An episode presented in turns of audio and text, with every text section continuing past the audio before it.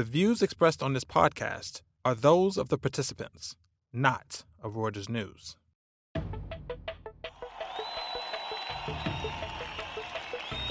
Şu anda parlamentoda çoğunluk Cumhur İttifakı'ndadır. Komisyonların genelinde Cumhur İttifakı hakimdir. Dolayısıyla mecliste çoğunluğu Cumhur İttifakı'na veren milletimizin tercihinin Cumhurbaşkanlığı seçiminde de güven ve istikrardan yana olacağından şüphe duymuyoruz. That was Tayyip Erdogan speaking this week about his hopes to clinch a third term as president of Turkey.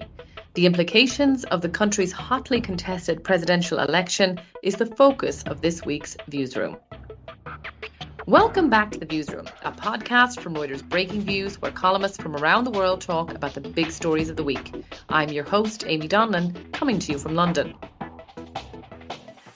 Soaring inflation, balancing a relationship with Russia and the West, and a battered economy will clog up the in tray of whoever wins the Turkish presidential election later this month.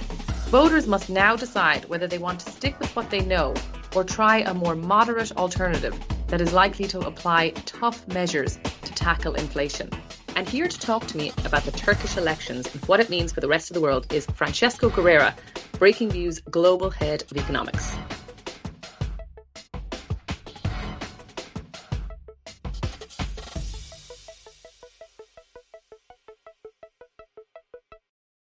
Francesco, you are very welcome to the Viewsroom.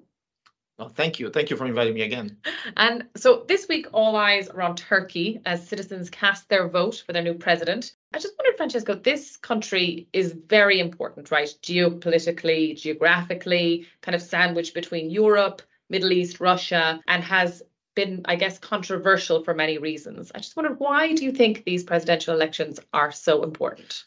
This is the most important presidential election in Turkey for a very long time. Now, Turkey, as we know, is a member of NATO, therefore, it's hugely important uh, to the Western alliance. On the other hand, under President, President Tayyip Erdogan, who is uh, fighting this election to win a third term in office, which would extend his uh, tenure for, to more than 20 years. So he's been around for a long time. Under his uh, tenure, it's got uh, Turkey has got much closer to Russia and to the Gulf states and also China. So he's really perched between East and West in both geopolitical and economic terms. Yes. And so we've had the first round of the elections this week. So obviously Erdogan is fighting. And who is his rival? What can you tell us about the alternative choice for Turkish people? Yeah, so its his rival is a, uh, a liberal economist, Kemal Kılıçdaroğlu, and he is uh, um, neck and neck with uh, Erdogan under the uh, Turkish election system. Uh, the two candidates, neither of the two candidates uh, won an outright majority, so there will be a runoff on May 28 between these two.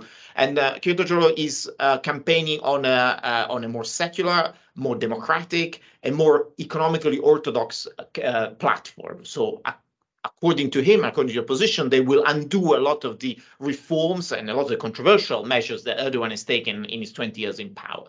And I mean, if you are a Turkish person at the moment living in Turkey, you are dealing with mass inflation, right? Much worse than you're seeing kind of in Europe and America. So tell us about that. That that I guess Erdogan is that's the that's the it's amazing I think that he's doing so well considering the economic backdrop that he's dealing with. Yeah, I mean it's. Uh, one of the signature policies of Erdogan has been to uh, go against uh, every single ortho- the orthodoxy in economic and monetary policy and say that when inflation rises, the central bank should cut interest rates. So that's, as you can see, is, a, is, a, is something that is very, very unusual, very unorthodox to say the least. On top of that, Erdogan is also impinged very heavily on the independence of the central bank, and essentially, central bank is now doing it's his bidding. So he's doing what uh, the central bank is doing what Erdogan tells them, uh, and as a result. Um, uh, inflation is now 46% in Turkey. It hit 85% last year, and the uh, central bank uh, policy rate is about 8%. So it's completely at odds with anything we've seen in Europe, in the US, in uh, you know hundreds of years of history.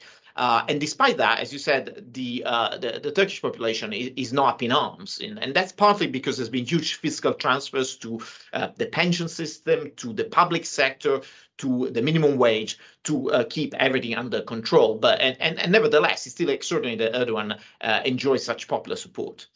But I guess in some ways it is and it isn't, right? Because if you are going to tackle that type of inflation, you need to ratchet up interest rates quite dramatically, right? And that would mean, I, guess, a recession and lots of other kind of economic problems. So I guess if you are voting, you're sort of imagining the devil you know, which is like uh, obviously the economic state that's in, but could it potentially be worse if you were to go with somebody else? That's right. And he, uh, that's a very good point. I mean, it will almost certainly be worse for a while. I mean, the most conservative estimates I have seen of where interest rates should go to just to normalize this economic policy is from the current eight and a half to about 30% in a year. So imagine that, that that's a huge shock to any economy, and particularly an economy uh, like Turkey, and will be a shock to a lot of people's uh, livelihoods. And, and, and imagine mortgage rates uh, where they would go, the cost of borrowing, the tightening in credit condition and the banking sector. So a lot of that uh, although eventually it would lead to a, a decrease in inflation, the, the, the path there would be extremely painful for millions of Turks.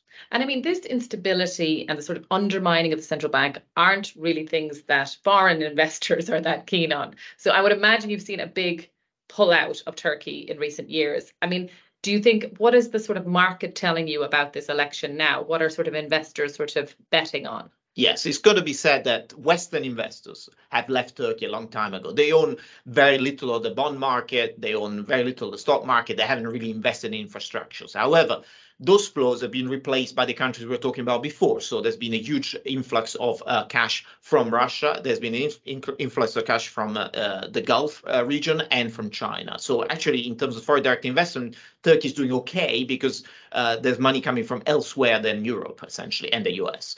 Uh, the markets now, it, since the election, since the first round of the election, have been in in in a free fall. The, the the currency, which already has been very weak against the dollar, the lira, is lost another seven percent uh, this week, and it's quite a it's quite a difficult situation for the markets. The bond market's in difficulty, and the stock market's in difficulty. That said, that doesn't have huge repercussions on the real economy or indeed on any kind of um, risk of default because uh, uh, Turkey is very well insulated from the outside world in, in this moment.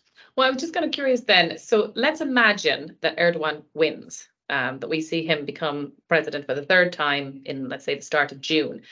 What do you think that is likely to to to spell out then for the kind of that I talked about at the beginning, the sort of geopolitical tensions, the fact that they are such a big customer to Russia, is that will anything change or will it just remain the same, just what we've seen up until this point? A lot of instability and yeah, uh, well, it's going to be said that the market reaction and the experts talking uh, right now seem to think that Erdogan will win. So that's the base case scenario, if you like, that he will win. If he does win on the economic front, uh, we're almost certain they will do nothing about interest rates. This is the one thing they really believes in. So, so we will expect very little happening on the inflation front. So inflation is likely to stay high. He may do something about uh, the, the, fact that he's really restricted uh, the uh, use of the foreign currency and the and, and the flow of foreign currency into the country. He may re uh, relax some of those capital controls. That's helpful for Turkey because they need the influx of foreign currency. They don't have many foreign uh, exchange reserves, so they're vulnerable in that respect.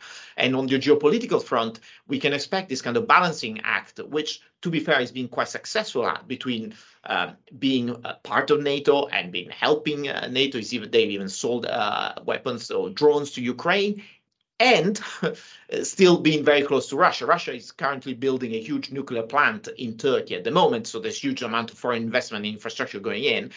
And uh, and of course there is the um, the other geopolitical front, which is Syria, and uh, which is on the on, on the border as well. And that's something that Erdogan is proven very adept to, to, to balancing, the difficulties is not very sustainable in the long run, especially if the economy uh, is going to be in, in a difficult state for a very long time to come. So an, a third Erdogan term would spell more of the same, but probably worse of the same, right? Wow. so that spells it bleakly for us. Uh, thank you very much, Francesco. Great to talk to you as always. Thank you, Amy. Thanks for tuning in. This podcast was produced by Oliver Tashtich in London Subscribe to The Viewsroom and our sister podcast, The Exchange, on Apple Podcasts, Megaphone, or wherever you like to listen.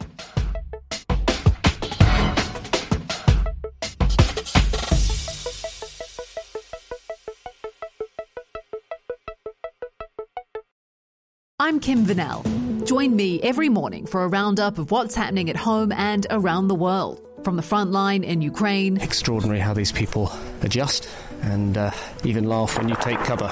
To the heart of US politics. When Trump said that he expected to be arrested, it seems like he was trying to get ahead of the story. We bring you everything you need to know in 10 minutes.